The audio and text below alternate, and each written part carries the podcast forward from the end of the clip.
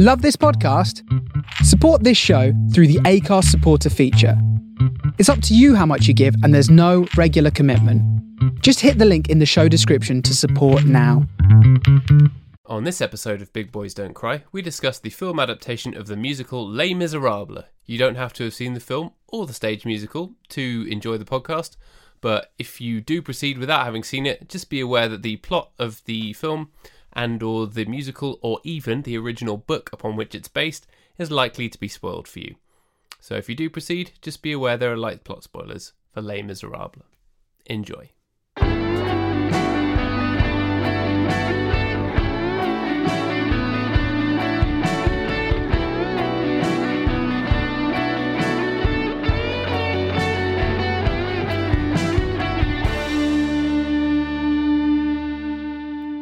Do you hear the people sing, singing a song of podcast men? It is the music of a podcast starring two fantastic men. That's all I got. Hello, Paddy. Did you enjoy the film? I did, I did.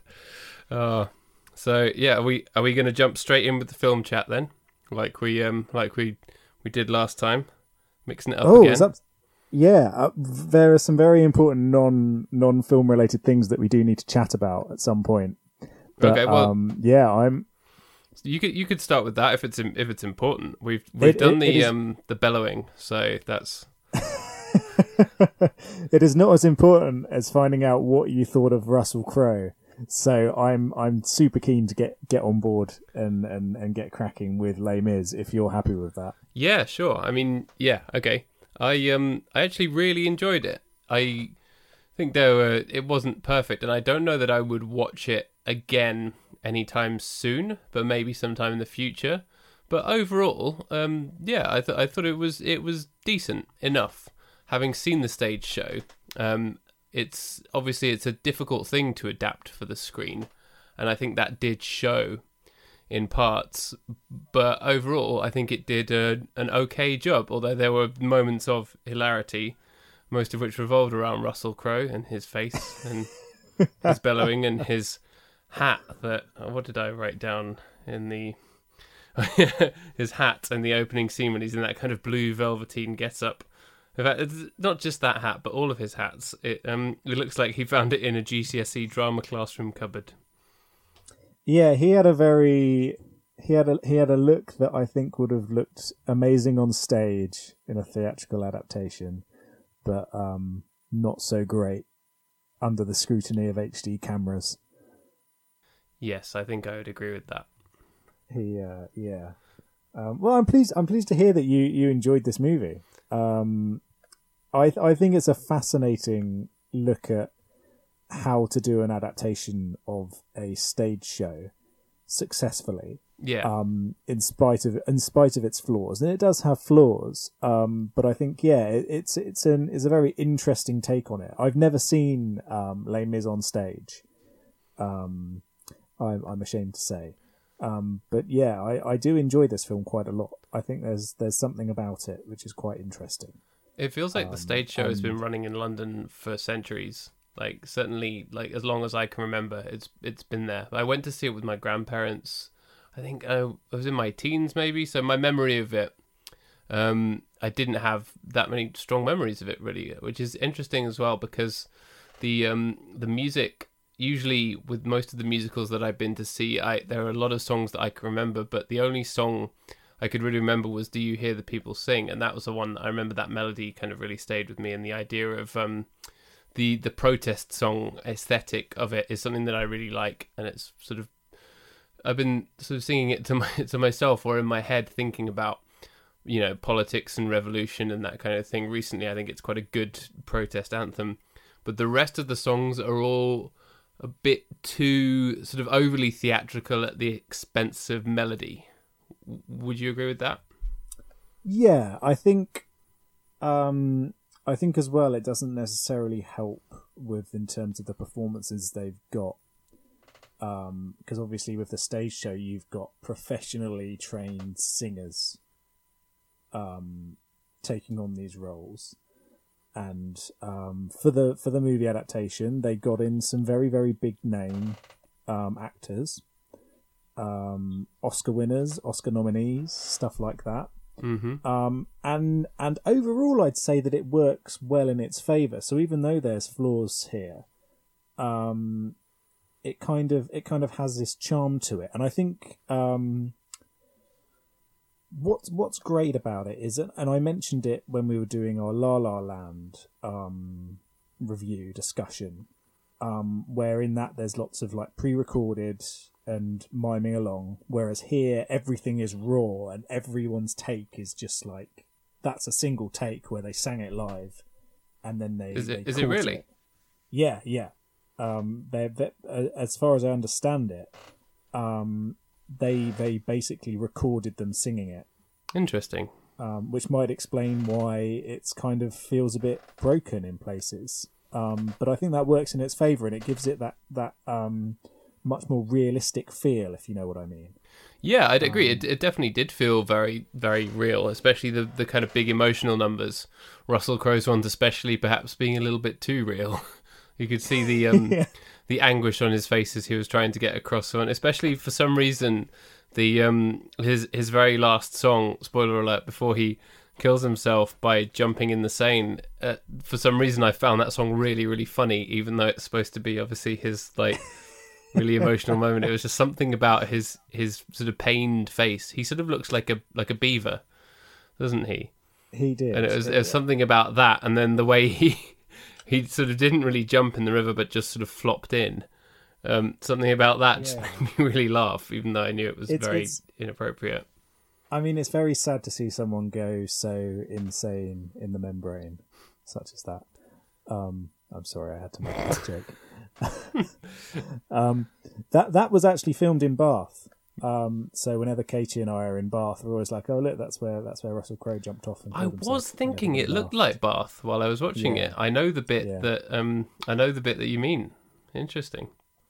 Um, yeah, yeah. Um, so uh, yeah, I, I've I've just wanted to confirm it. Um, that and pretty much every single song was recorded live on set, so called to capture the spontaneity of the performances. Um, so the only one that wasn't was the initial look down in the dockyard, but that's because of all of the ambient water noises and stuff like that that they couldn't possibly get it all filmed Yeah. um, live. But apart from that, it sounds as though every single other other song was filmed live, and I think that's a real testament to even Russell Crowe. I mean, Russell Crowe, um, as you might have guessed by now, if you've listened, if you're listening to this episode and you've not seen the movie, Russell Crowe is not the best thing about this film, No. yet also is the best thing about this film. um, so He's the best and worst thing about this film. yeah, he's he's not he's not great at the whole singing. Um, and like he's kind of onto a thankless c- task. He plays Javert, the the dogged uh, policeman who's who's hunting after prisoner two four six zero one Jean Valjean.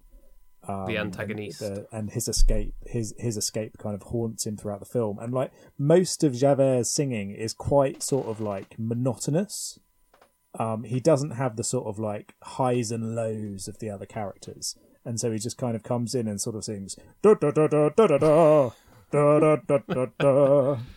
My name is Russell Crowe. I supposedly sing in a band when I'm not doing movies, Does but you couldn't really tell. Yes, he does. Russell Crowe sings in a band. What what are they called? What do they do? Uh, Russell and the Crows, I think they're called. The Rusty Crows. the Rusty Crows. Um, yeah, I'm just going to search uh, 30 Odd Foot of Grunts. That's right. the name of his band, yeah. Yeah. Yeah. Um, Which sounds like a they- sounds like a prog metal band, like um King Gizzard and the Lizard Wizard or someone like that. you could see them supporting King Crimson. yeah. Um, yeah, uh, 30 Odd Foot of Grunts. I don't know if they've got. Oh, they do not have a. They don't have their own Wikipedia page, so I can't really find much about them. That's kind of telling, isn't it? Really. Yeah, so they were they were active from like the nineties through to two thousand and five. Wow. Um, they they released an EP called "The Photograph Kills" in nineteen ninety five, as well as three full length records. Gaslight in 1998, Bastard Life or Clarity in 2001, and Other Ways of Speaking in 2003. Um, they performed shows in London, LA, um, and in Texas in uh, in 2000, and released a live DVD in 2001. Are they Australian? Um, yeah, I guess they must have been. Because he's a he's an Australian man, isn't he? He, he is, or is he? A, yeah, he's a he's a he's a, he was born in New Zealand, wasn't he initially? All right. Okay. But I think he he lives in Australia land. I wonder if they've ever played at Big Day Out. They definitely should have. That's the only Australian festival that I can think of. I love No, Tasmania it 'cause- Festival. Oh yeah, yeah. Because um, Silverchair seemed to be playing on it at it all the time, and I was Oh, big into. Silverchair. Looking at all their tour dates, they'd always be Oh, playing a Big Day Out. See, they they could have they could have fit Silverchair into this into this movie somewhere, surely. Yeah, definitely.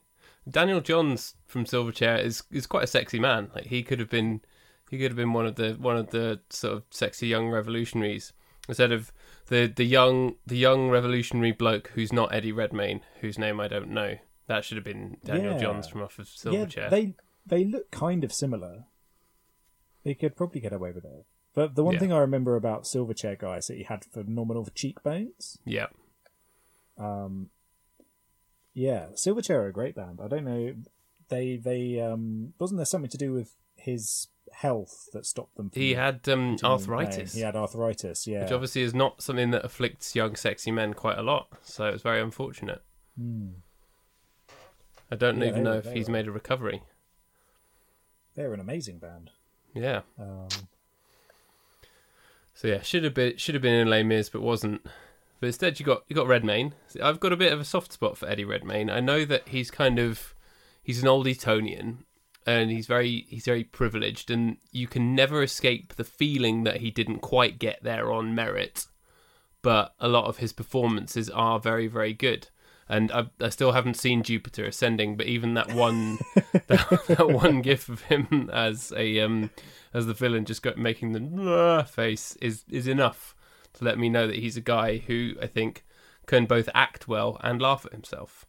So I, I I like him in everything I've seen him in. Um, I I so uh, he's been in a lot of good movies. Um, he is apparently the worst thing about Jupiter Ascending, and bear in mind this is a movie where Channing Tatum has dog ears.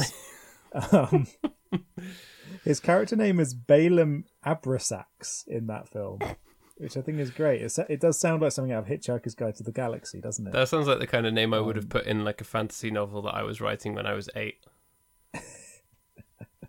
It's Balaam Abrasax, the, the Dark Wizard.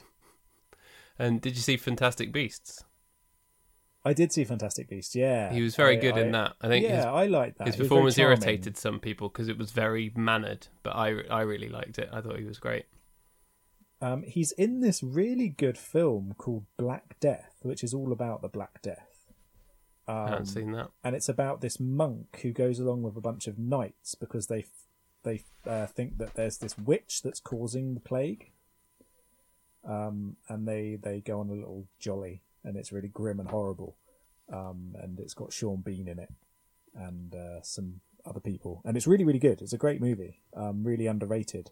Love a bit of Sean um, Bean. Yeah, and he's and he's great in that, and Sean Bean's great in it as well, obviously because he's Sean Bean and he's great in everything. Sean Bean, just for Goldeneye, gets a pass to do whatever the hell he wants for the rest of his life. Yeah, he's he's wonderful. You you don't watch Game of Thrones? No, no, I I will probably get round to it, maybe in ten to fifteen years, but because because because There's I just so much of it. On the first, although in current yeah. TV news, I did finally watch the first episode of the latest series of BoJack Horseman, and it was very very good. Ah, Yes, yeah, I we we blitzed that in about three days. Um, It is an excellent show. Really, it felt really depressed afterwards. Yeah, I I've think- heard I think- it hits you in the feels. This one. Yeah, every single. Every, I always find that BoJack Horseman is just like a gut punch.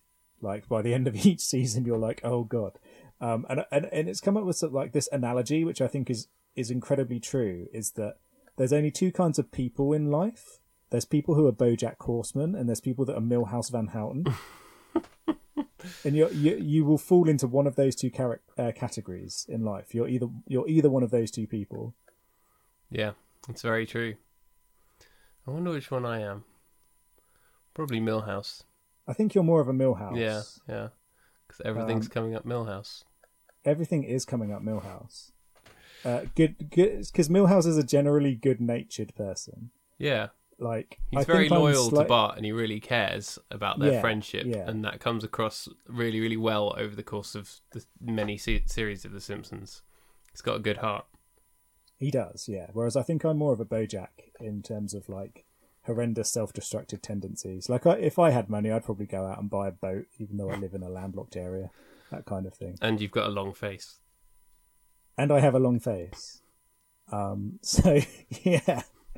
And and I'm secretly an anthropomorphic horse. Yeah. Don't tell Or anyone. could you say that there are two types of people? There's Jean Valjean's and there's Javert. That's true. Yeah, that could be another one. Um, yeah, Because um, Jean Valjean obviously is a man who takes pity on people and is kind to people, but his initial impetus to do that was when the um, the bishop he steals from the bishop's house and runs away, and then gets caught by the law, and the bishop um, pretends the bishop goes along with the lie that he gave him all the stuff, and is like, okay, you have to be a good man now. So then he's a good man. Um, throughout his life, whereas Javert is kind of this is the zealot, isn't he? He's zealously pursuing him in the name of the law and of God, but eventually realizes that he can't live with himself because he he knows deep down that what he's been doing, even though he thinks he's been doing um, the Lord's work and committing acts of kindness, he realizes that's actually incompatible with his religious beliefs because he's been exacting cruelty, um, and then he kills himself. So that's that is obviously a very very powerful message, and I was struck by that, even even through Russell Crowe's hilarious performance. Um, that that message did shine through to me, and that part of it obviously goes all the way back to the original Victor Hugo novel upon which the the stage musical is based. Um, so those parts of it, I think, in the film, there are there are philosophical and threads like that that you only really get with epic novels um, that did translate and did manage to work their way in, and I think the film pulled that part of it off. Certainly, would you say so? Yeah, I definitely agree. I, I do think that like Russell Crowe gets a very bad rep in this movie based on his singing performance, but he's an integral part of making that friction between Javert and Jean Valjean work. Um, and you do get a sense of this animosity, both in terms of like a personal animosity and a ideological clash between the two very well. Um, and although like um, Hugh Jackman does get plaudits and deserved plaudits for his great performance in this film. Um, it's not just a one way street. I think they both really pull their weight in that regard and they make that side of the film work very well. And I think that's possibly the most effective part of this movie um, is that tension between the two. Because at the very least, um, Russell Crowe singing is so hilarious that you're always drawn into those scenes. So if you're drifting during the other parts of the movie, as soon as the Crowster comes on, you're just like, yes, get some Russell Crowe back on the go. Yeah, you know you're in for a treat. You know he- he's going to come with a sword, and they're going to have a duel, or there's going to be some kind of some kind of upset or intrigue. Yeah, he he always appears at the right time, which is good because at two hours and thirty seven minutes, it is a fucking long film. it's an is, it hour longer than the room. It is. Um, it's yeah, it is. It is a long movie, and sometimes it does feel like a long movie. Um, where you're just kind of just like, no, no, I just want to, I just want to go get a get a hot drink now, Yeah. leave it at that. I must admit, I, I paused it a number of times to go to go off and get a drink or whatever. I watched it sort of in stages, but a bit like you might watch, you know, a play that's in acts and such. So they Yeah, perhaps they could have done that. Yeah, they they should have put little bits in the movie where you went and bought some very expensive ice cream that you ate with a little plastic spoon. Yeah, sold by someone with the tray strapped to them as if it's part of their anatomy. Yes, This Yeah. is your identity now. You're an ice cream boy. You're the ice cream boy. um, yeah, so like I, I, I, but I think yeah, Russell Crowe spends enough time in this movie just being there to keep you engaged when you are drifting. So like there's some moments where you're just like, oh, I don't care. Like like when when young Cosette is singing that little sad song because she's a sad orphan, and just like, yeah, I, I get it. It's it, it's old Paris. There was some sad people around. It's kind of kind of goes with the territory. Yeah. Um, the thing I would say is obviously that with a stage musical, the length is appropriate. You're you've you've paid to be entertained. You paid good money to be entertained, so it has to go on for three hours. Whereas in the film, that's not necessarily true, but the length did feel appropriate for the adaptation. And I think if they hadn't kept it, if they had made more of an effort to trim it down, it might have felt like the, the the point of it might have been missed, or the epicness that runs as a through line from the novel to the stage play to the film might have been missed. So I think the length was fine, even though it was a bit of a slog. But yeah, some of the songs do go on, and it really, I feel like this, it really labours the the point of the the grimness and the poverty of the of the period and the time, which is which is all well and good because that's the message. But when you see it on screen, especially the scenes with um, Anne Hathaway where she's being knocked around and all the, the kind of prostitutes uh, stuff around there, it was really quite foul, really, in a way that mm. the hmm. stage play wasn't in my memory. Yeah, um, and thankfully, like I don't feel as though this adaptation dwells too much on that side of things. Um, Anne Hathaway's part of the film is is is very brief, um, as as in the stage play, and I think she she pulls in a, a great performance herself, um, with a really emotional take. And I know a lot of people hate Anne Hathaway at the moment. Yeah, I don't really know why but she's great in this film. No, I used to I used to err on the side of hating her, but recently I realized that it's just kind of not really founded in anything, and it's she's seen as this kind of um, perhaps slightly insipid actor who's portrayed a lot of you know fluffy feminine roles or been in a lot of bad romantic films and that's kind of our thing so you know on this podcast we we should be huge fans of her but um, I listened recently. I can't remember somebody recommended it to me, um, saying that you know Anne Hathaway is actually really good and she's very misunderstood. Um, they recommended to me her interview on WTF with Marc Maron, and I listened to it yesterday actually, um, and it was really really good. Um, and it's very very revealing about her alcoholism, which I didn't know about, and other things about her life that were just really really fascinating. And she came across as genuinely a very charming and nice and interesting person, and not the person that you think she is. Yeah, because I think she's. Um, I actually really like her as an actress in general. Like, I know she's been in some in some like romantic movies that people don't necessarily like, and then like like teen movies like The Princess Diaries that kind of were her big um, her big break. Um, but at the same time, she's been in like some really misunderstood movies like Love and Other Drugs, which I think I've mentioned on this podcast. Yeah, is that a, um, really... Judd Apatow film? Um, I don't think it's Judd Apatow, um, but or it's got Jake Gyllenhaal and Anne Hathaway. Um, a guy called Edward Zwick, um, who um, who I think he's he's mainly known for his production work more than his direction. Cool. Um, but he he's sort of directed a fair few movies over the years. Um, but it's yeah, it's a really um, it's a really nice, heartfelt movie, and it's got this very real feel to it in terms of their relationship. Apart from the end, which kind of goes into like romantic cliche territory. Um, but um, yeah, so she's been in movies like that. She's in Brokeback Mountain. Mm. Um, she puts in a really good performance as Catwoman in The Dark Knight Rises. Mm-hmm. Um, and then sort of like she's in, um, yeah, she's in some interesting films over the years. Um, and so yeah, I think she's. I don't. I've never really understood the hate for her, particularly given that this was like her her big sort of like dramatic, well known role, um, and she absolutely nails it.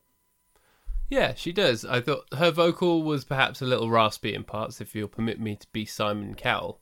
But knowing that it was um, it was done all done live like that, I assumed it would have been overdubbed. So that's that's fair enough, and that the the rawness of it now in retrospect I see that as a as a positive quality, whereas at the time I was a bit like, oh come on, get on with it.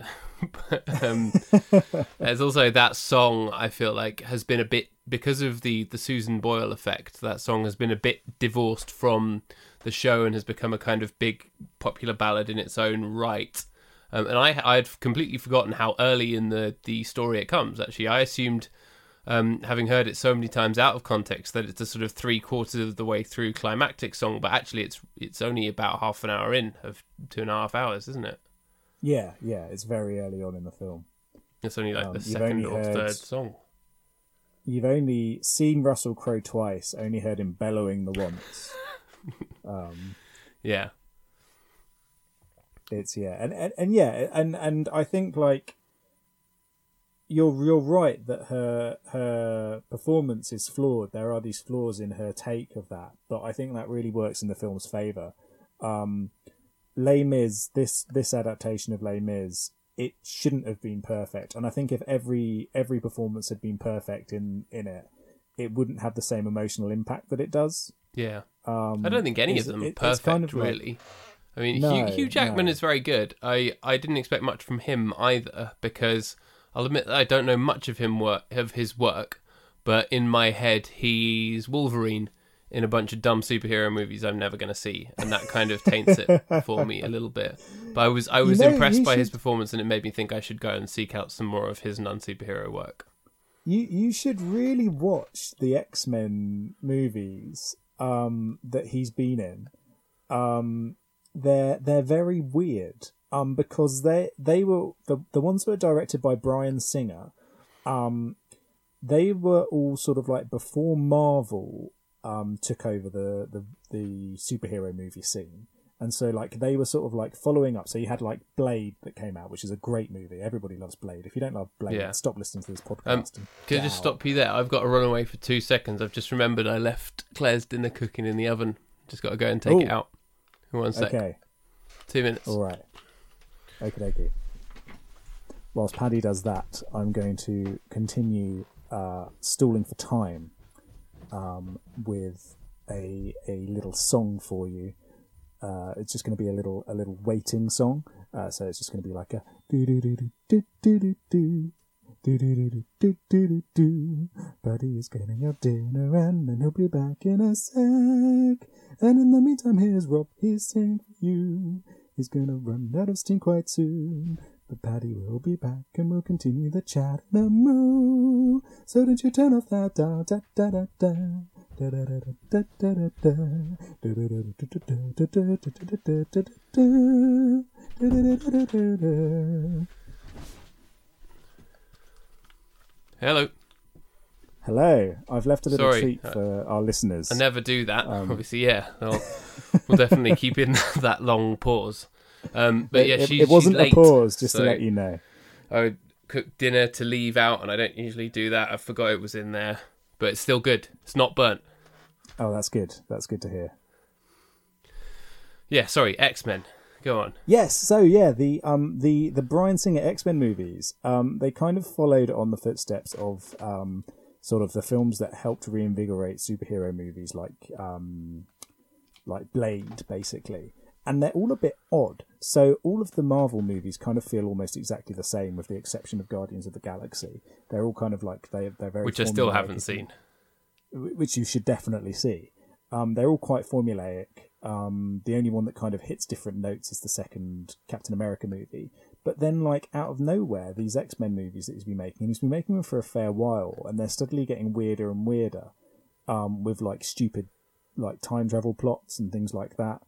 Um, and uh, and yeah, so so the latest one, um, all of the all of the young X Men, they break into this facility to find out what's going on and um, they accidentally let Wolverine out. And because of the time where it is in this timeline overall, um, Wolverine's currently having horrible experiments done on him by the by the American government. And so naked Wolverine breaks out, kills a load of guards, and runs off into the snow. And that's the only bit you see of him in this entire movie. And it adds literally nothing to the plot whatsoever. Um, and it's just over in a heartbeat. And it's the kind of thing that you'd never get in most superhero movies. So, so they are they're they're quite odd films, and they're quite interesting to watch, and you never quite know what you're going to get from them. Um, which I, I definitely think is a highlight, and it's quite nice to see Hugh Jackman in those in those kind of roles. Um, so even when he's doing like stupid superhero movies, at least they're not the stupidest of superhero movies. Yeah, that sounds a lot more interesting than I I give them credit for. For some reason, I don't know. In my head, all superhero movies are just kind of apart from ones like Guardians of the Galaxy, maybe where they look they they star people that I like more. Um, they just seem to me like the same as Transformers: Dark of the Moon or whatever. You know, um, I just need to actually go and properly watch them sometime.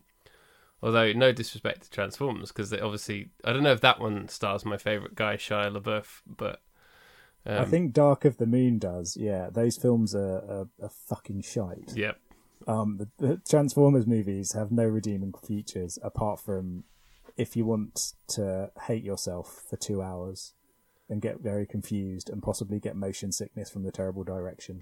sounds Um, like that- classic LaBeouf. Have you And, seen? and then he got replaced by Marky Mark in the latest one. Oh god. Have you seen that um, Shia LaBeouf is played playing John McEnroe in this new film of Bjorn Borg versus John McEnroe, like a tennis biopic? I mean, I don't even really like tennis, but I'm really intrigued by that as a as a concept. I I'm not. I'm not sure I could watch that. Um, Yeah, given given how unlike John McEnroe he is. he cannot be serious. Who plays who plays Bjorn Borg? I think a relatively unknown Swede who looks just like him. So I'm told. Oh, okay. Cool. Okay, well maybe maybe I'll watch it at some point. At the moment I'm okay avoiding that. What I'm hoping is that it's um it's actually a, a like an alternative history and it's like a, a a romantic film where Bjorg and McEnroe get together and get it on in the in the back room at Wimbledon and then we can shoehorn it into this podcast. Brokeback Mountain but with tennis. I'm, I'm totally game for that actually. Let's do it. That sounds great. You could get Anne If Hathaway they, in if, to reprise if her they role. don't make if they don't make it then we should. I Yeah. think. That's that'll be our follow up to Sensations and it'll be like Yeah. can they live up to the to the hype? Can we can can the tagline of the movie just be hairy ball loving? No, I think I think that's the emotional title quality. of the movie. With an apostrophe instead of a G at the end of loving. hairy ball loving. From the makers of Sensations comes the smash hit, or should it be the grand slam of the summer? Harry Ball Lovin'. yes. But but then Oh. like all of the rest of the quotes about it should be relating to other sports instead of tennis. So like this movie really hits you for six. Yeah, It's a hat trick of emotion. home runs. yeah, that that'll be that'll be quite good actually. As as guys who well, you you know lots about football. I know lots about baseball. Neither of us really knows much about tennis. So in a way, that would be good. It'd be like yeah, see, you know, just seeing what we come up with. Yeah, I think that would be really good. It reminds me of um did you ever watch the Mitchell and Webb look? Uh, yeah, here and there. Again, as like the majority of sketch shows, incredibly hit and miss. Some really hilarious stuff and some absolutely awful stuff. Yeah. Yeah. I like in general I liked that show, but there was a few bits in it that were total duds, but there's there's two bits of it that I'll always remember. One is um oh what was his name? Sir Digby Chicken Caesar. Yeah. The, yeah, which is which is really funny. Um, and then uh, there was the the script writers, the TV writers, um, Yeah. who wrote about a variety of subjects without actually knowing anything about them. Um, and they were like, and and their sort of like reason for this was, oh well, you know, we wanted to make it accessible to to your normal people. And there's this great sketch where they're like they're writing this this show about people working in a hospital, and like the doctors are going around, and um, and sort of like they're discussing this patient is like, but don't you know he's really poorly. He's got a dicky tummy. I don't know how long he'll last, and that kind of stuff. So we we could we could do a sports uh, a sports biopic Yep, like that. definitely. I'm really so up like for that. Bjorn Borg, he's thrown the ball up in the air and he's hit it with his racket. Oh, and it's good. It's done a bounce. It, it's bounced. It's bounced just the once. That's how we know he's a real ball boy. and also, maybe I can finally find out what a deuce is. Because I know that means something in tennis, but it also means a poop. I, I do know what juice is. Um, I, I, I watch I watch Wimbledon, Yeah. um, uh, but that's about it. But over the years, I've sort of gleaned a fair amount of information about um, tennis, so I have a little bit of knowledge. But I'll refrain from using it whilst we're writing this. Film. yeah. You need to forget everything you know. Yeah, That's that's the rule. yeah. I need I need to I need to forget. Similar to how Um, with Sensations, before we start properly writing the script, I mean, obviously most of it's kind of written itself already through how much we've talked about it. But before we properly write the script, we're going to take a break from podcasting and go to and spend a week with, in a, with Guy Fieri in his cooking boot camp. And before we go and do that, we're going to forget everything we know about cooking. Yeah, yeah, yeah. It's a prerequisite, isn't it? It's like before you take this class, class, you need to forget everything you know about cooking.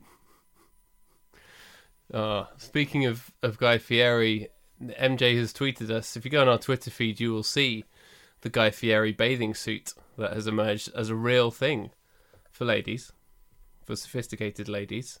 It's it's a, a swimsuit that has Guy Fieri's face oddly and quite grotesquely stretched over the entire body chest area. It's it's a thing of beauty. yeah, I'm not saying get- it's the best swimsuit I've ever seen. But Can can I get some Guy Fieri speedos? Yes, I, I haven't looked, but if I could, I mean, I, i- if they're available, I totally get them. So I think they're missing out on a trick here if they're not available. would you have his his face on the the front crotch area and then you know how, how he sometimes wears his glasses on the back of his head you'd have just like the frosted tips and the glasses on the bum area maybe so Yeah, that like that, that sounds where where the nose would be lines up with where one's anus would be that sounds perfect. That sounds absolutely perfect. Um, Yeah. I was thinking that you have one on the front and then one on each cheek, just of Guy Fieri's face. so Um, a big guy and then two little guys yeah, triple Fieri.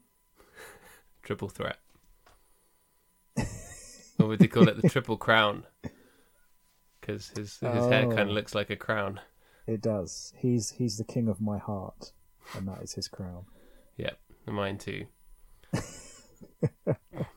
Speaking of kings, in Les Miserables, there there's a revolution and they're trying to overthrow the king, but they fail. They do, yeah. Well done, guys. Yeah, I mean, like, rubbish. on. You have one job. Yeah, all you had to do was overthrow a government. How how difficult can it be? How how, hard could it be? Yeah, but yeah, well, the, I found it very interesting that obviously you think of it when you go as a, as a kind of go-to. You think you go, oh, Les Miserables. Yeah, it's it's about the French Revolution. It was like, well, it's not really. It just happens to be set in a particular period of um, France's tumultuous, long, lengthy revolutionary period. You know, after one king had been overthrown, but then they had another king, and there's only really one kind of battle really that relates to that. It's actually it's not really about that at all. It's about kindness and cruelty, and that is the backdrop. As is, I think, as well the romantic plot. So really, it's a bit cheeky of us to be talking about it as a romance because I didn't really find it that romantic at all. I found there was a romance there between Eddie Redmayne and Amanda Seyfried, but that plot didn't emerge until an hour and a half in. Um, at which point, you know, you're much more invested in the the, the sort of romance between Jean Valjean and Javert, right? Yeah, yeah. I think yeah. Uh, the the reason I wanted to include this is that it's seen as one of those sort of archetypal women's movies, um, even though it's not, Yeah, and it's not like a and it, and so like it, I I just thought it'd be quite interesting to talk about, given that it's like when people think of Les Mis, they think, oh yeah, that's that musical what my girlfriend wants to go see. Big boys about, don't like- don't musical. Yeah, and and so I thought it'd be quite good to talk about it from that respect. Yeah. Um, what do you think is the manliest musical? the manliest musical is obviously Cats. Yeah. Um, I don't know. Um, I suppose you'd have you, you have all those sort of subversive musicals, um, like The Producers, um, Book of Mormon, Avenue Q, that kind of stuff. like for your av- your average idiot bloke who thinks that Les Mis is is lady shit. Like, what musical would he go and see? You'd have to make. going- Hey, I've got another idea for Vin- production we could do. Vinnie, Jo- As a, Vinnie like, Jones the musical. What? Vinnie Jones the musical. exactly, yeah. No, a football musical starring Vinnie, Jo- Vinnie Jones, and it's all um, it's all made of football chants. So the only songs have to have to, it has to have been a football chant at some point in history. Come and have a sing if you think you're man enough. That would be the um, oh, that would be the advert, wouldn't it? On TV. Yeah. Come and have a sing if you think you're man enough. that would be great. Yeah, I don't know about musicals that your average bloke would be all like, "Oh yeah, mate, I went to go see this. It was well good." Um, Yeah, but we're not your know. average bloke, are you? no, no, we're we're we're vastly inferior to your average bloke. But no, on on that basis, yeah, it's definitely good to have um to have included it as a film. But yeah, the romantic plot was definitely secondary. And To- and Yeah, the romance of kindness in and do you think Jean Valjean. right? Right. The the romance is between Cosette and Marius, but then you've got Eponine, yes, who is the unsung wonder of this film and of the plot, who's like a proper dude. She's great. And like she's totally friend zoned by Marius, and I feel okay saying friend zoned when it's the other way around. I think if it was Yeah. a man who was friend zoned, it, there'd be all of that creepy subtext of the fact that he's a massive, massive sexist creeper. Um, but like, so she, she, Eponine, like clearly loves Marius, and like is pining for him and tries to help him however she can. And like Marius takes one look at Cosette from a distance and is like, "I love her. She's amazing." yeah.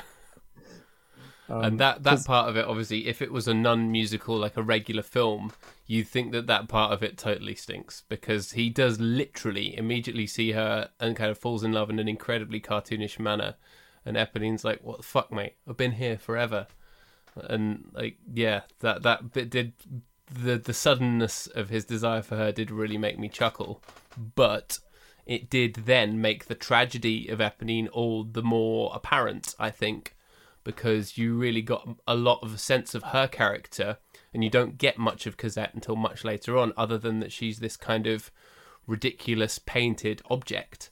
And then yeah so you you really believe in Eponine's character. And then I yeah I was very very sad when um there was the three-way song between all of them. And yeah she's um he's singing about how much he loves Cosette. And then she's kind of interjecting with the lines in the middle. That part of it was masterful. I really enjoyed that.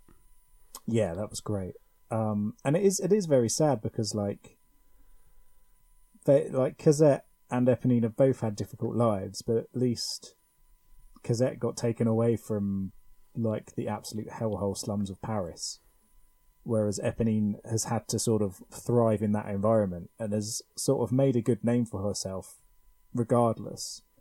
Um, and her character seems much more vibrant and interesting and nuanced than than Cosette's. Cosette is kind of a wet blanket, at least at the beginning yeah um, which is yeah, which is a which is a shame. And then yeah, I mean, I, I don't think it should be a spoiler alert to say that characters die because hey, guess what? It's Les Mis. Everybody dies. if you didn't get Yeah. that about Les Mis, where have you been? You've been under a rock. It's actually about Um, death, isn't it? Yeah, yeah. Everybody dies in this movie. Kindness you death, cruelty and death. If, if you don't die in this film, you're a loser. Um, yeah, and uh, and yeah, and so so when Eponine does die, she she she she takes a bullet for the man she loves. She she uh, she catches a grenade for him, yeah. as it were. Um, and yeah, it's very sad. It's um yeah, it made it made me feel a bit emotion. It's like oh no, Yeah, me too. That I think was the the most emotional moment, more so than any of the other songs, and also because that song was more melodic. A lot of the um, big soliloquy, emotional ones, actually, I found a bit flat because they didn't have huge melodic hooks, and I don't know if some of that actually is to do with it having been originally written in French. Um, whereas the the kind of the musicality of the French language perhaps manages to elevate those the slight flatness of the melody more in those kind of songs. I don't know, but that song had killer melodies and it was good. Yeah, it's it's um, it's great. It's a real it's a real standout part of the movie. Um, But the "Do you hear the people sing" melody I love, and I catch myself singing it all the time. It's, it's, it's really stirring, and I was really really glad that that was the ending melody as well. yeah, when, um, yeah. Hugh Jackman has finally died, even though he appears to have been 45 years old for the last 40 years. He um he's dead at the end, and then they're all like singing in heaven. That's that's good. It's a powerful ending. It is good. Um, it's yeah, it's really it's really good. Um, it's a shame you have to see the little kid again. What's his name? Oh, Uh, um, Gaston, something like that. The, the inex Gavroche, Gavroche, Gavroche. the inexplicably Cockney French kid. yeah, that that did make me chuckle as well. Um, yeah. Um, so, so speaking of Eponine, uh, played by Samantha Barks, who was Eponine on stage before the film, Right. um, and I think it kind of shows. But she puts in a really good and like film, film and theatre are incredibly different art forms. But I think she puts in a really good performance Yeah, I thought both, she was great. if you know what I mean. Um, yeah, I think she's great in this film. Um, I don't know what she's gone on to do since, but I hope she's been successful. No, I feel like Um, I recognise the name from something else, but I couldn't tell you what. Maybe from something more teen oriented. That's as much as I got. Um, but yeah, she's she's probably my favourite performer in this movie. Yeah. Um, I think she adds a lot to the role. Um, she also apparently had the weirdest vocal exercise on set.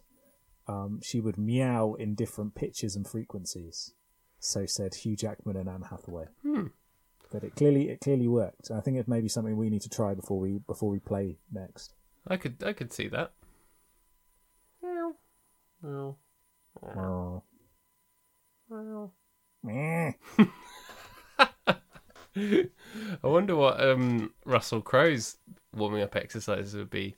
Does he just does that run in, run to the other side of the set and just go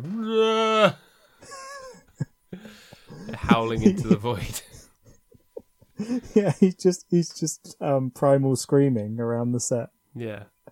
and just punching people. Or he gets up he gets up on the roof and then he jumps down and he does a Wilhelm scream. My name is Russell Crowe. Do not forget my name.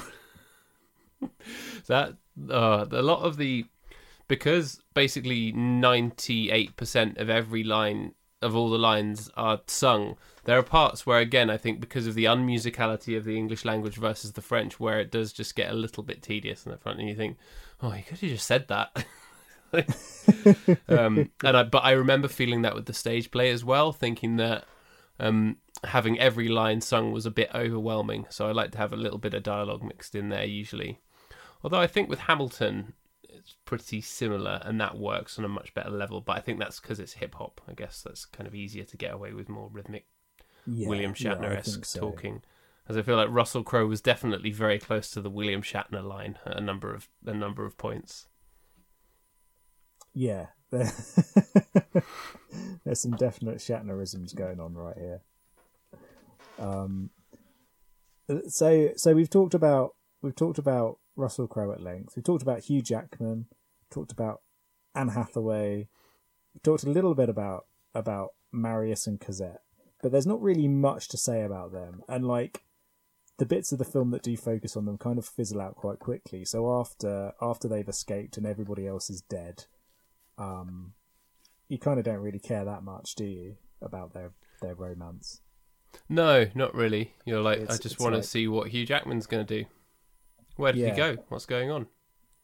Oh, yeah, exactly. So- Suddenly, Sacha Baron Cohen and Helena Bonham Carter are there again, just when you thought you'd gotten rid of them. but but don't you think that their their rendition of Master of the House is really good? it is Like good. over, overall, they're they they are scumbag, irritating characters. But those are the they're they're supposed to be scumbag, irritating characters, and their and their little centerpiece song is very well done. Yeah. Um, It's really, really good. I enjoyed Sacha Baron Cohen's performance more than H- Helena Bonham Carter's because she's playing the same thing she plays in every bloody film. But and I don't like her very much because she's a Tory and she's said some very Tory things in interviews. how very dare she? Yeah, I know. But um, but I also feel like she plays the same.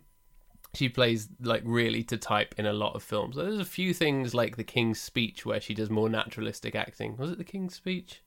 Yeah, um, where yeah. she she does more naturalistic acting and acting, and she is very good. But I think of her as being part of the the Tim Burton Johnny Depp look at me I'm so quirky and weird circle jerk that I've never really understood um, fully. Yeah, So, she you know. because she was because obviously she was married to to the chap for a very long time. Tim Burton. Um, yes, to Tim Burton, um, who's Tim Burton's a director that I like, um, but who I think ran out of steam a while ago. Um, so like you look at you look at some of his earlier movies in particular, and he's done some really great stuff. Um, so you look at like Edward Scissorhands is a really wonderful sort of like satirical projection of suburban life and things like that, alongside the very really nice gothic Yeah. overtones of the movie. And he done Um, the he did- Batman one that has Bat Dance in it, right? That does ba- that has Bat Dance in it. Yeah. Or is that a different Batman? No, that was the the one with the Bat Dance. That was the '60s one. No, Um, no the song he- by Prince. oh, the song by Prince. I thought you meant the literal Bat Dance that No. Adam West does. No, um, Um, the, yeah, the song by. Prince. Yeah, he did. He did the original Batman movie and um the well the 1989 Batman movie, and then he did Batman Returns, um, which Yeah, is a great like film. It's really ridiculously gothic and over stylized. It's wonderful. See, I like Um, superhero films from the 80s and 90s. It's just that any superhero film probably post 2000 is Transformers to me. and a lot of them do feel that way. They they kind of feel like better versions of Transformers. Um, But yeah, like Tim Tim Burton, he's done some great movies. You know, he did um, Beetlejuice, obviously, which is hilarious. yeah.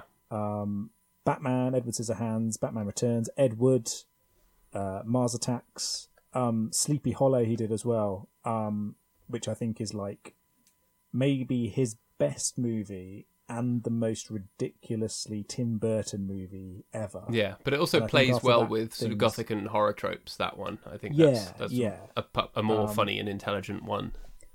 but then but then after that things kind of started sliding a little bit so big fish is quite a good film which i think a lot of people underrate I didn't hate um, that.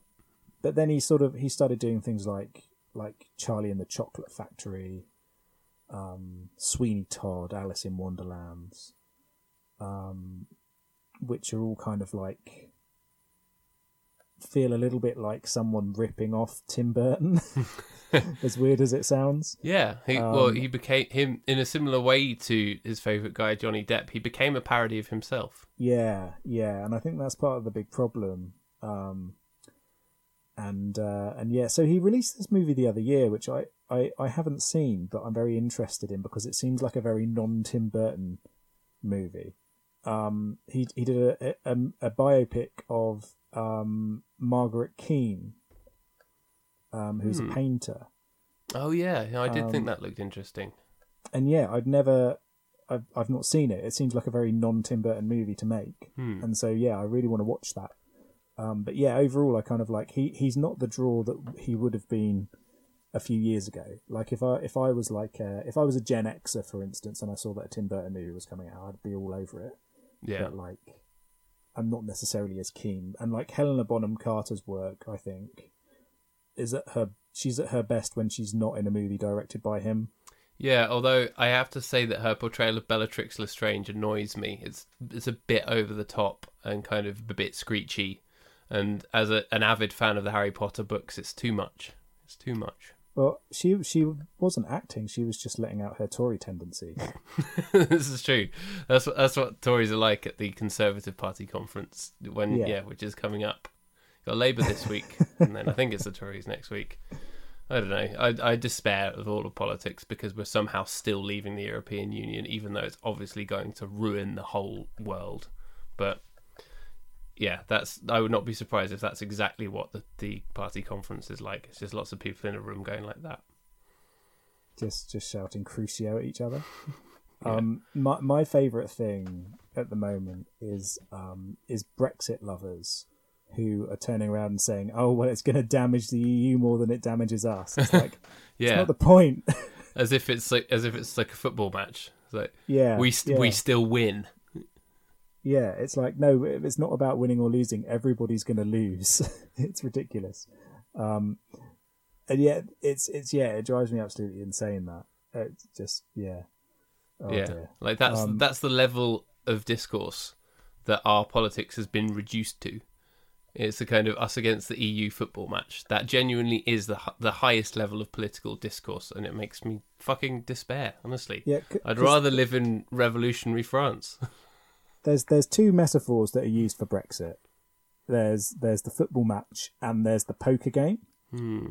and and it's like oh yeah well we shouldn't be showing our negotiations before we actually like you know go to the table with the EU it's like that's not how it's going to work Yeah.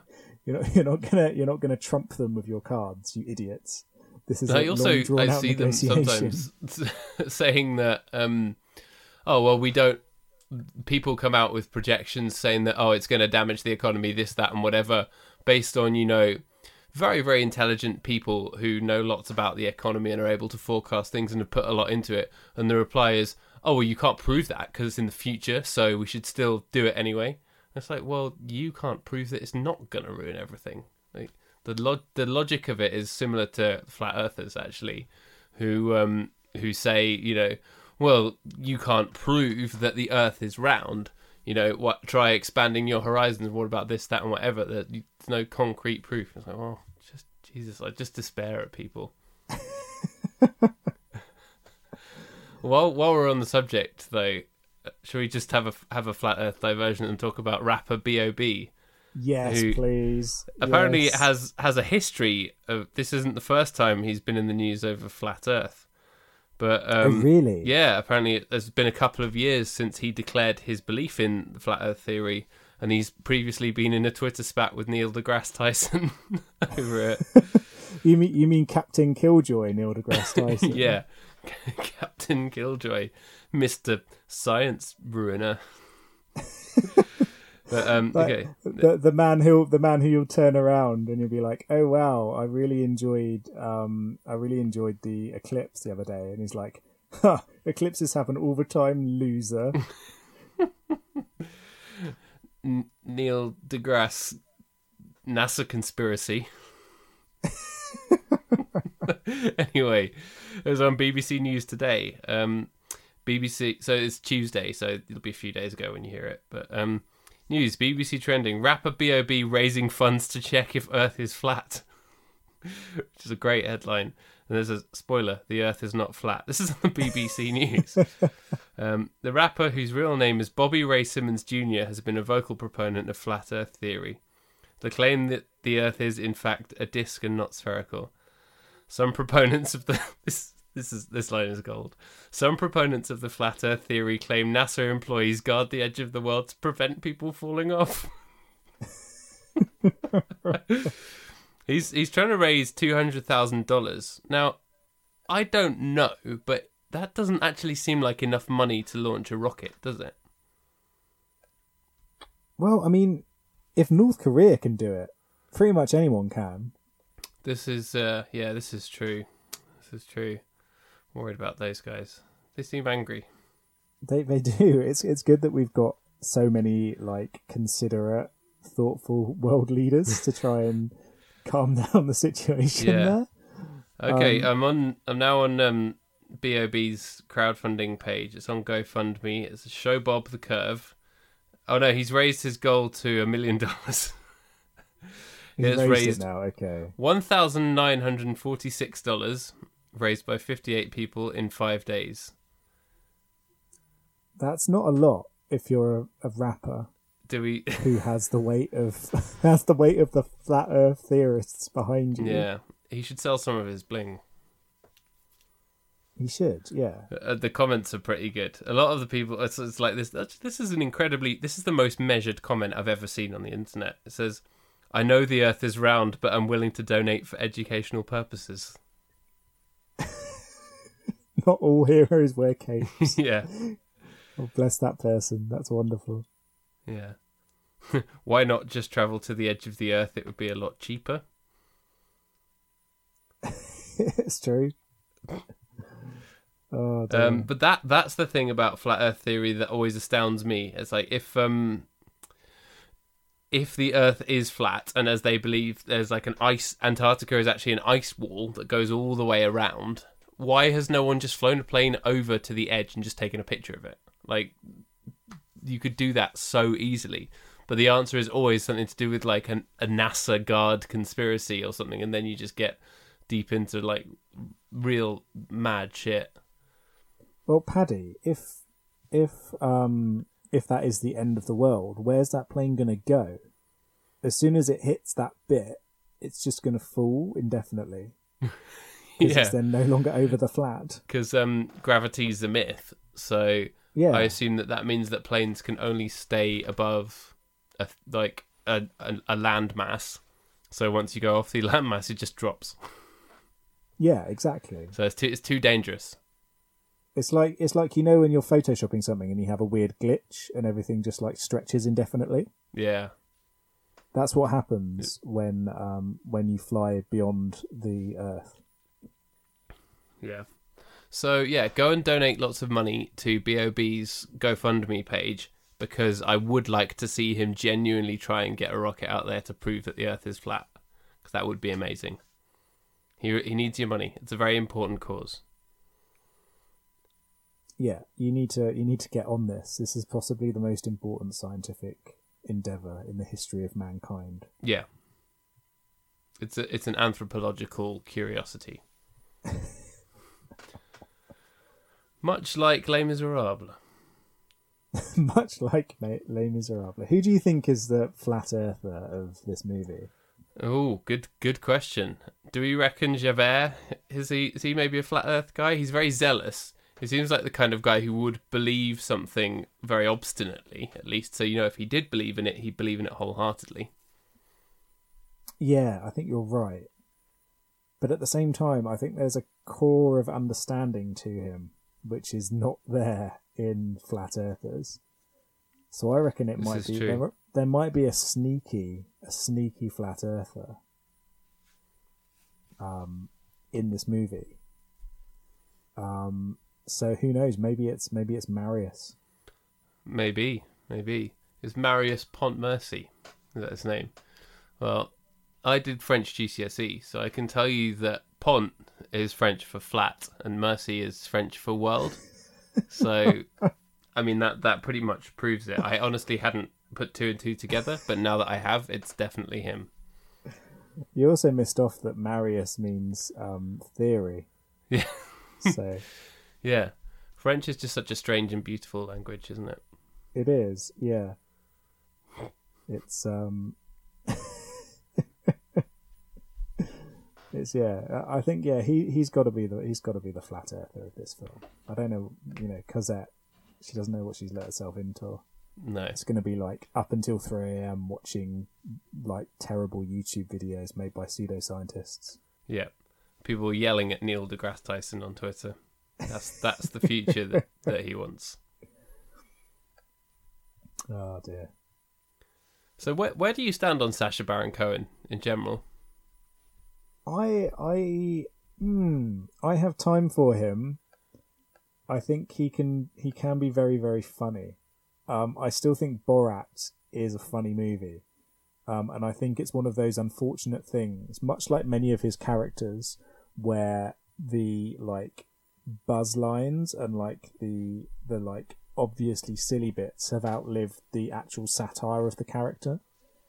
Um, so like Borat is sort of seen as this stupid caricature of of the um, of Eastern Europe. Um, but in fact, what he was trying to do with it was sort of like show up the sensibilities of other people through Yeah. that character, and the movie does it incredibly well, as it did on the Ali G show. Yeah, it's like Um, the scene when he's with all the the racist Americans and he starts getting them to sing "Throw the Jew Down the Well" and they all join in. That's an incredibly powerful piece of cinema Yeah, exactly. because the, you know? the joke is on them because they're they're joining in. It's like this is how racist people are that they won't they will join in with this random guy singing a racist song rather than stand up to him. And it's the, it, that's the kind of the point of it really that often I think gets missed when people divorce it from the context. Yeah, and and unfortunately, a lot of his characters have that. So Ali G himself, um, the kind of was a was a big parody and a big use of subversive satirical comedy, but again, just became like buzzwords and and um Booyakasha. and like catchphrases and stuff like that Yeah. instead of what he was necessarily trying to create. Um, and so I think there's been diminishing returns over the years um, on on his own characters. Um, unfortunately, I think yeah, a lot of it does come down to the fact that people don't really get it um, and kind of latch on to the like, haha, he wore a funny bathing suit and he said something that was silly. Yeah. that's what's really funny. But yeah, I Um, agree. I think he he walks the satire line. He loves to walk on that tightrope, um, and sometimes he falls down on the wrong side of it. I think some of his later work, like perhaps Bruno, I think a lot of that was on the wrong side of the line. And similarly, I haven't seen many of his most recent films, but apparently the last few have been a bit dreadful. So you had Grimsby and The Dictator and a few before that. I haven't seen any of them, but Ali G is just absolute gold. And because he Yeah. always did, he always did it where it was like a setup as if it was real. Um, that that the satirical element of that was really groundbreaking at the time, and I just remember it kind of like being a thing that I wasn't allowed to watch because it was it was too offensive, and everyone at the school was talking about it. It's like, oh, have you seen Ali G? Oh no, no, I have to watch. it." Um, and then later, because we're watching a bunch of it later on, and just absolutely falling about laughing, and little clips pop up every now and then because there's one of him where he interviewed Donald Trump about a business idea, and there's one where he interviewed Jacob Rees-Mogg and stuff.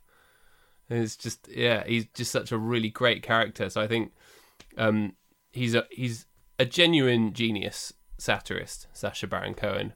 But he's been very very successful, and I don't think there's any way that you can keep up that level of nuance with the level of pop cultural fame that has been afforded him.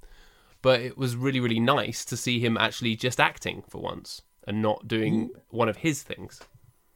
Yeah, for sure. Because I, I, I completely agree with you. I think like how far can you keep going as the counterculture when you become the culture? And I think that's kind of the problem that that Sacha Baron Cohen's fallen into.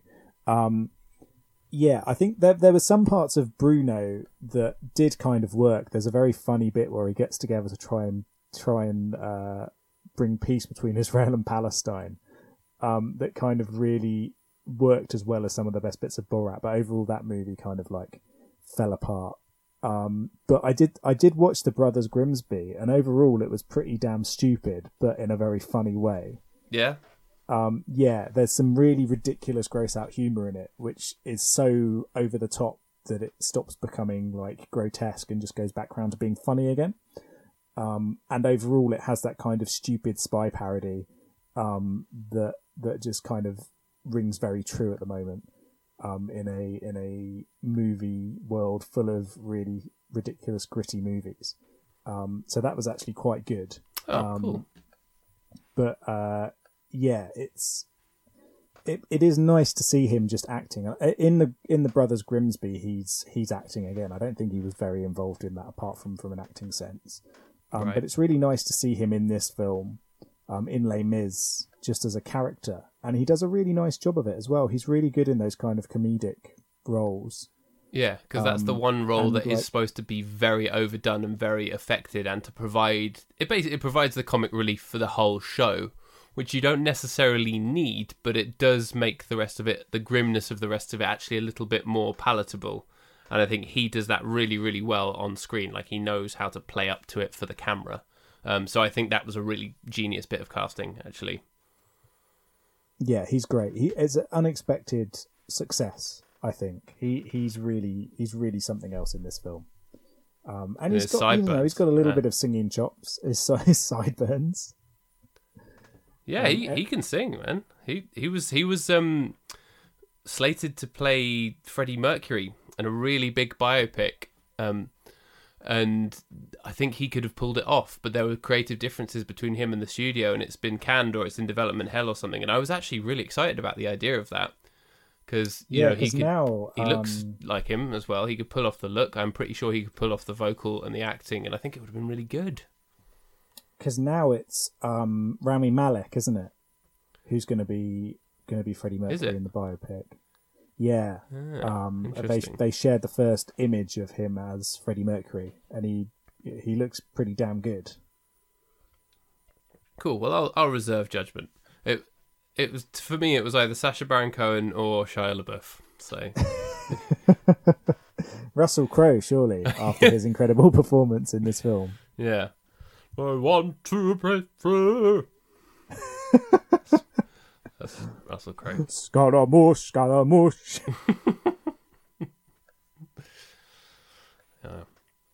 So yeah, Sacha Baron Cohen, very good. Is there anyone else we we've missed? I think we covered it, haven't we? Yeah, I think in terms of the the standout performance in this movie, we we've we've covered everybody. Yeah.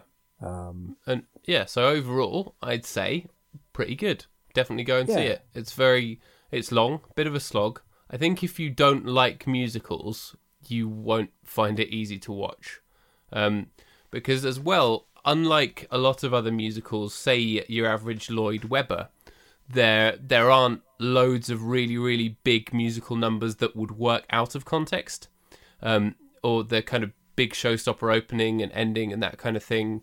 Or um, a lot of the songs are quite samey and flat. It's more about recurring melodies and themes and stuff so if you're expecting a big sort of bombastic huge sing along you might also be dis- disappointed. But it's it's epic. It's really really epic and romantic and the performances are good and very engaging and it gets across the grimness of the period and the themes of kindness and cruelty. Those become very very apparent and that side of it is very well done. So yeah i'd say i say definitely go and watch it. Yeah, I, I I agree. I think like this movie isn't for everybody. Um, if you like Les Mis, go and see it. If you like musicals, go and see it. If you like Russell Crowe, go and see it. oh yeah If you don't like Russell Crowe, go and see it. Um, yeah in fact however you feel about russell crowe there's something in this film for you Yeah, exactly. I think if you're if you're ambivalent to Russell Crowe, you might not enjoy this movie. No, i think if Um, if you're ambivalent about russell crowe it'll tip you either way It's true, yeah. If if you if you want to find out how you feel about Russell Crowe, this is the film to watch. If you really like, you know what? Before I die, before the nuclear apocalypse destroys me, I need to know whether I like or dislike Russell Crowe. Watching this movie will decide that for you. I've got to work it out. It's something that's been eating me up for a long time. I've got to work out how I feel Yeah. about Russell Crowe. Yeah, and and this is the movie that will decide that for you. Um, and so yeah, it's it's, it's not a film for everybody. Um, and it's not a movie that you could sit down and watch at any time. I think you need to be in a very specific mood to really get the most out of it. But when Yeah. you're in that mood, it definitely packs a punch.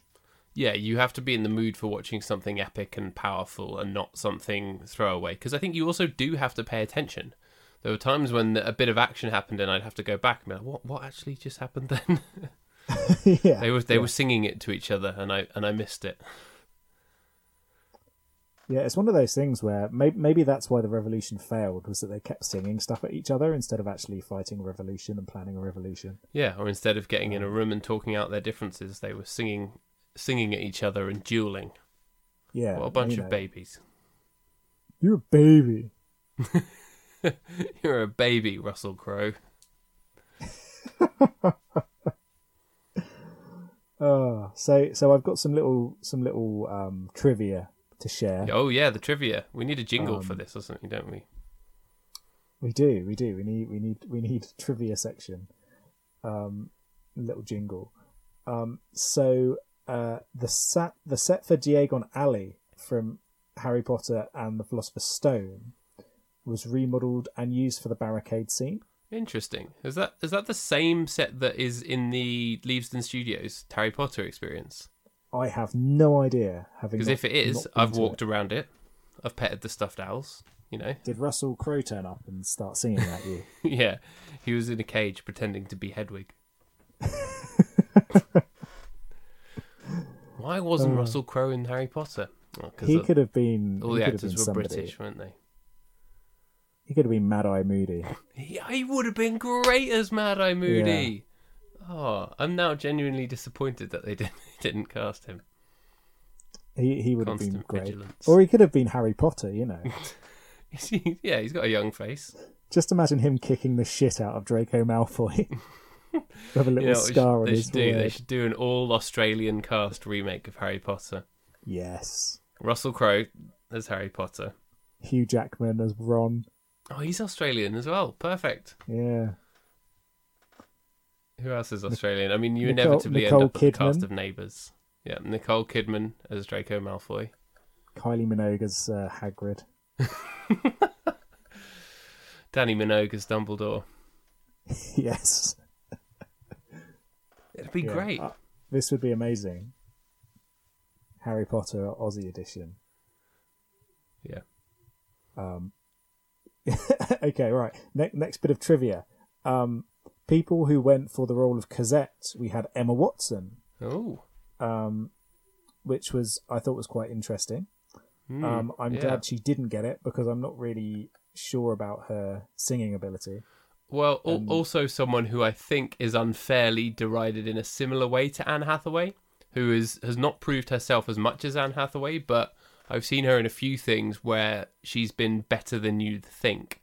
Did you see the recent Beauty and the Beast? Actually, Yeah, I did not like her in that at all. yeah, because her performance I was liked- I perhaps liked- a little bit insincere, but I thought her singing was fine. It was passable. I I did not. I thought she was the real weak link singing wise. Are you are you a um, Watson hater?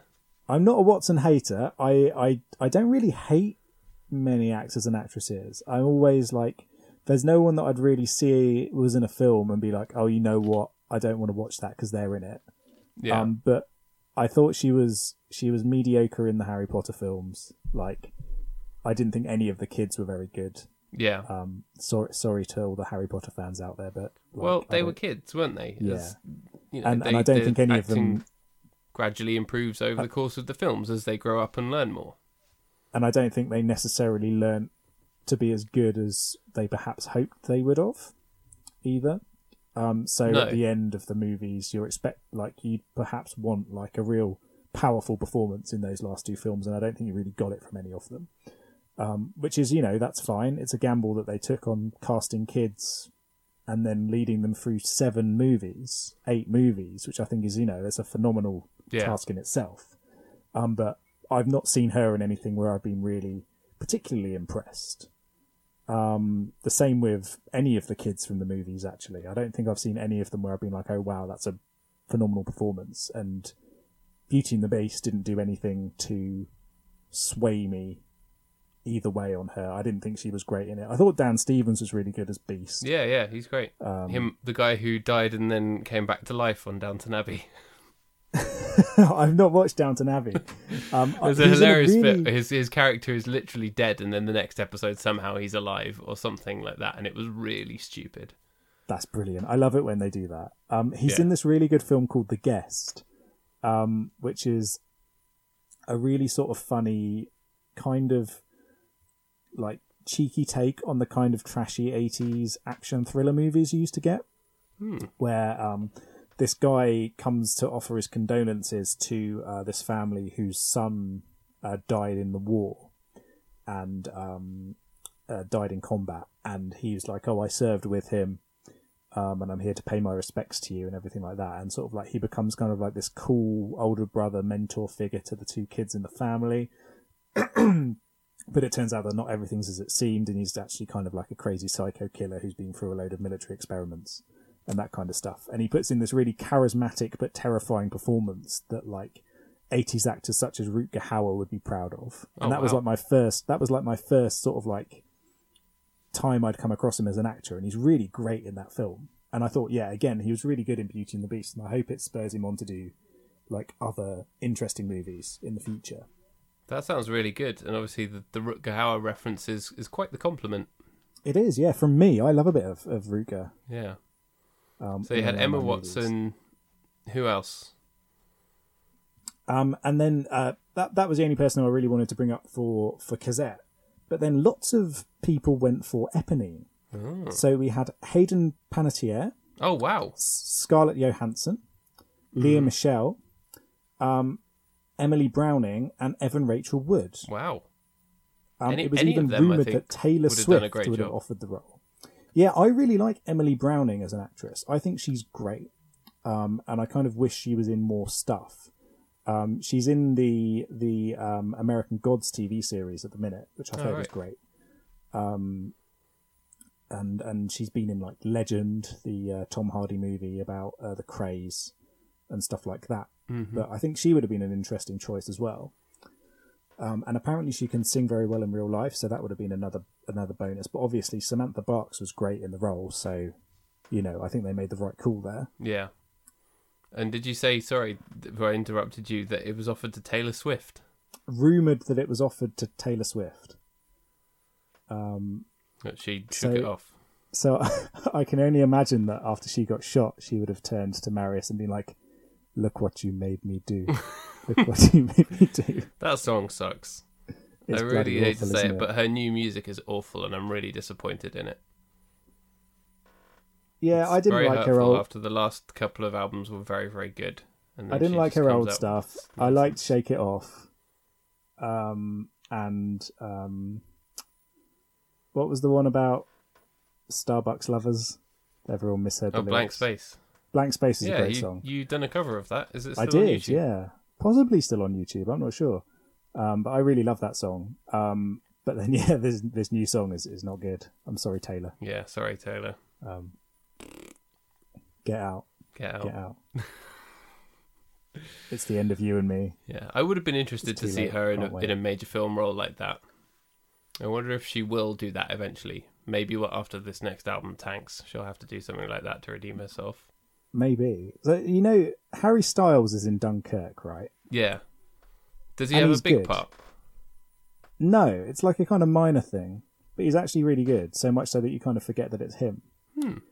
Um, and then I think I did I talk about it on the last episode about Harry Styles and his amazing cover version of Yeah, I put it in the show notes. Mac. Yeah, it's very like good. what what's happened to you, Harry Styles? You've become like super cool. Yeah, he's all right. We've I'm- got I'm time for the styler. The Can we get him into Sensation somewhere? Yes. He seems like he could be a contestant in the eating contest, but one who Yeah, falls in one of the early rounds. yeah, I think that would be cool. But you know that there's someone who's going to be all right because cooking wasn't their talent. But hey, they've probably got loads of other talents. Yeah, exactly. Like he he fails, but then like he does an amazing backflip black uh, backflip somersault off the stage, and you're like, oh wow, okay, this guy's got something about him. He's a gymnast. Yeah.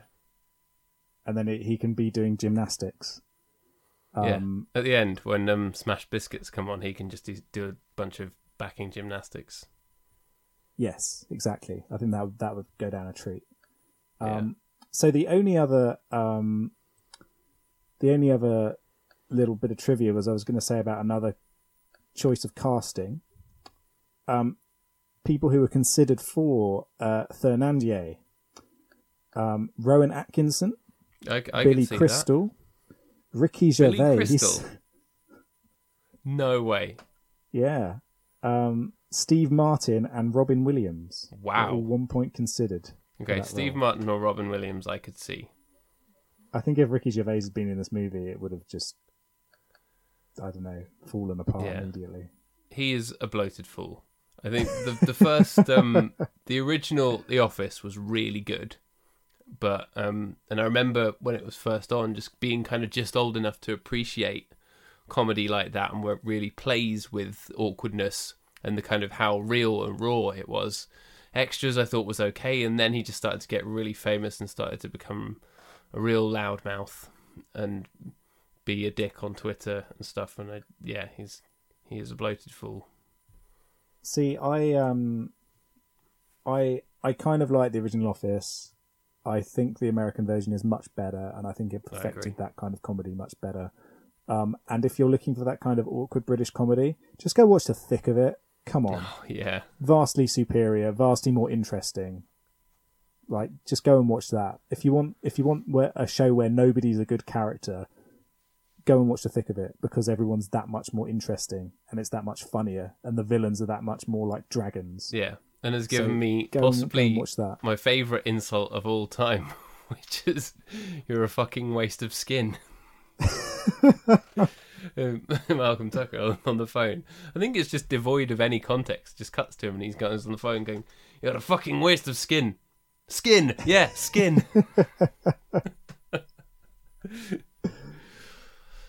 yeah, Oh, very good show. Yeah, I'm glad Ricky Gervais didn't get it, as I'm sure. yeah.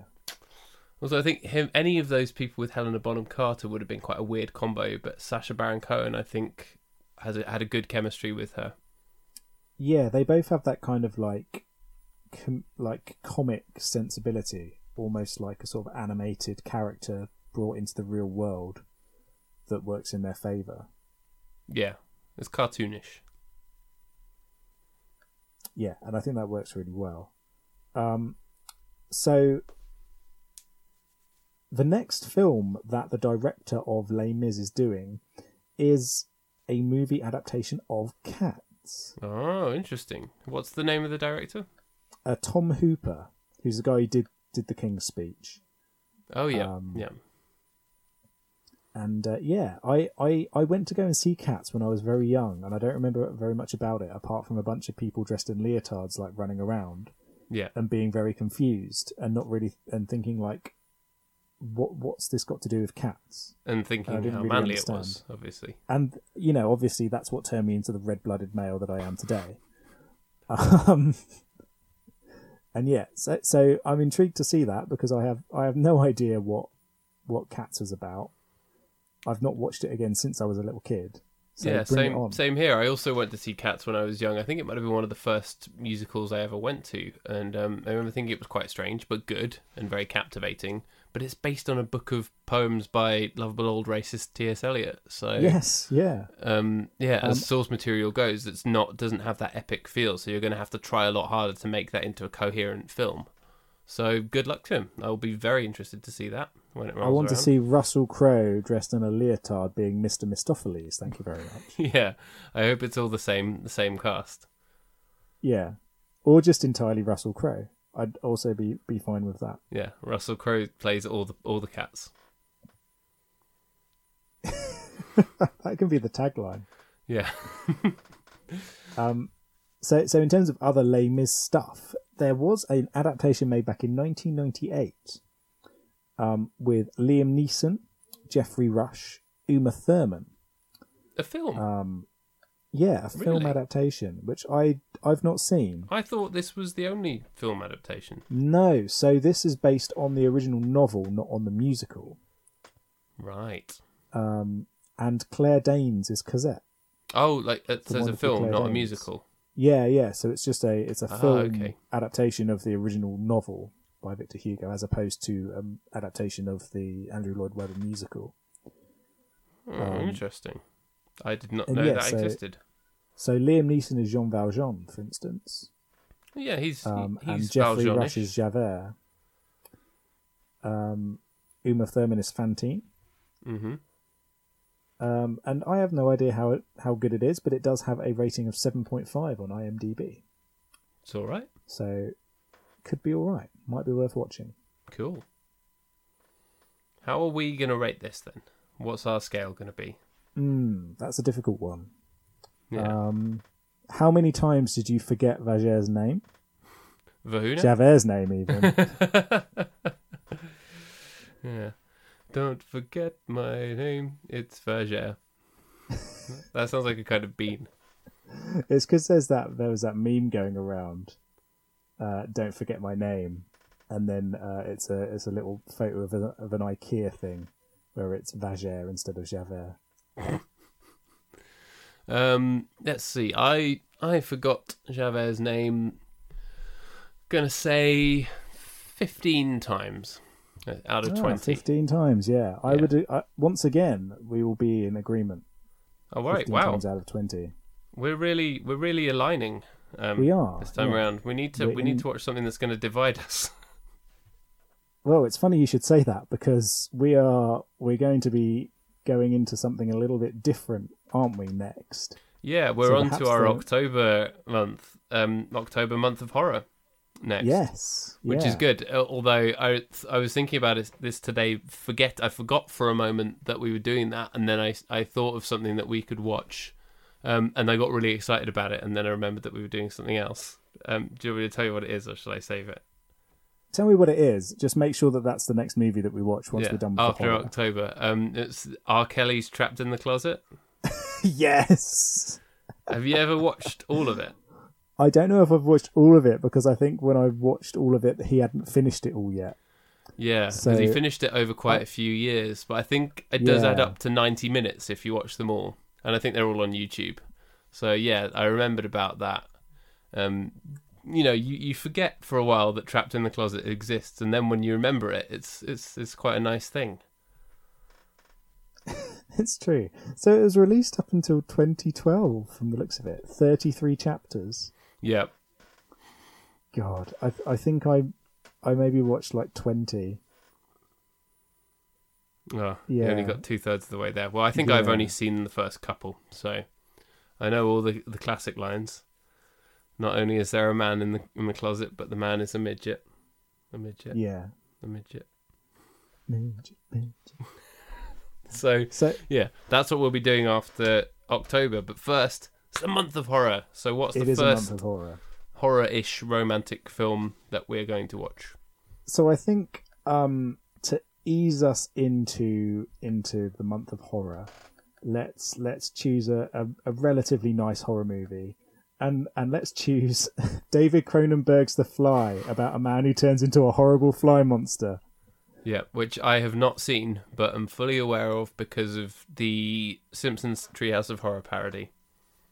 Yes, although I think the Treehouse of Horror parody is more based on the 1950s movie. Oh, interesting. so than- it's Cronenberg's one was adapted from an earlier film. Yes, which was adapted from a pulp uh, story. Oh, nice. Um, yeah. So all, all uh, good source material. Yes, um, but yeah, the, the the the David Cronenberg version is um, is the best example of this story being told, and it is at its core a movie about two people's romance. Excellent. Um, so it does tie in before anyone complains. Oi, this is a movie about romance. You shut up. We make the rules here. Yeah, we do. If we decide we want to we want to talk about the fly, then we're going to talk about the fly. But no, all of the films that we're going to watch do have have a romantic plot involved in them, and yeah, it'll. Be, I think it's a good idea for us to to discuss things maybe in a more constrained way, talk about how genres affect romance, that sort of thing. If you want to get highfalutin, because I know you'll listen to this podcast for the the high level of intellectual chat. So doing this will will enable that. Yeah, there, there's two reasons why people listen to this podcast. One is the incredibly in-depth uh, film analysis, and two is the flat Earth news. Yeah, Um, obviously, so- we're the, the, num- the number one source of flat Earth news on audio.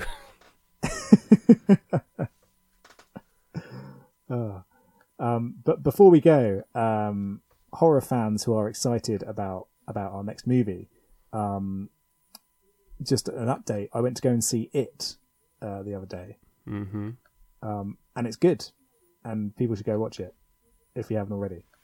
I I hear it is good. Yeah, it's, Number one it's at the box funny and scary.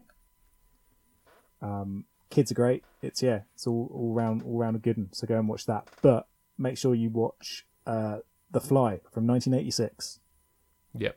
um, uh, and get ready for some spooky but lovely listening. Spooky but lovely. That's all I've ever wanted to be. all right. If you um if you want to tell us that the Earth is round or any other such untruths, you can tweet us at Big Boys Don't Pod or email us at Big Boys Don't Cry Podcast at gmail.com. We do read every tweet and every email, so you know, be sure to get in touch. Send us any any Guy Fieri related merch that you find, such as the bathing suit. That was a great find. You know, anything at all. We love to hear from you. Yes, yeah. Please send send on whatever you feel is appropriate. Um, what did you think of Russell Crowe? Uh, do you love Russell Crowe as much as I do? Do you dislike Russell Crowe? If so, why do you dislike Russell Crowe? Is it because of his angry face? Is it because of his voice? Is it because of his gaudy blue jacket? Let us know in the comments. What is a Russell Crowe? Is a Russell Crowe a type of bird? A rustling crow. Rustling crow. Yeah, we really need to to find that out. So please get in touch and let us know what is a Russell Crowe. I didn't mean for that to please. rhyme. Please do. All right. Yeah, we'll hear you next week when we will talk about the fly. Alrighty. Bye bye. All right. Bye.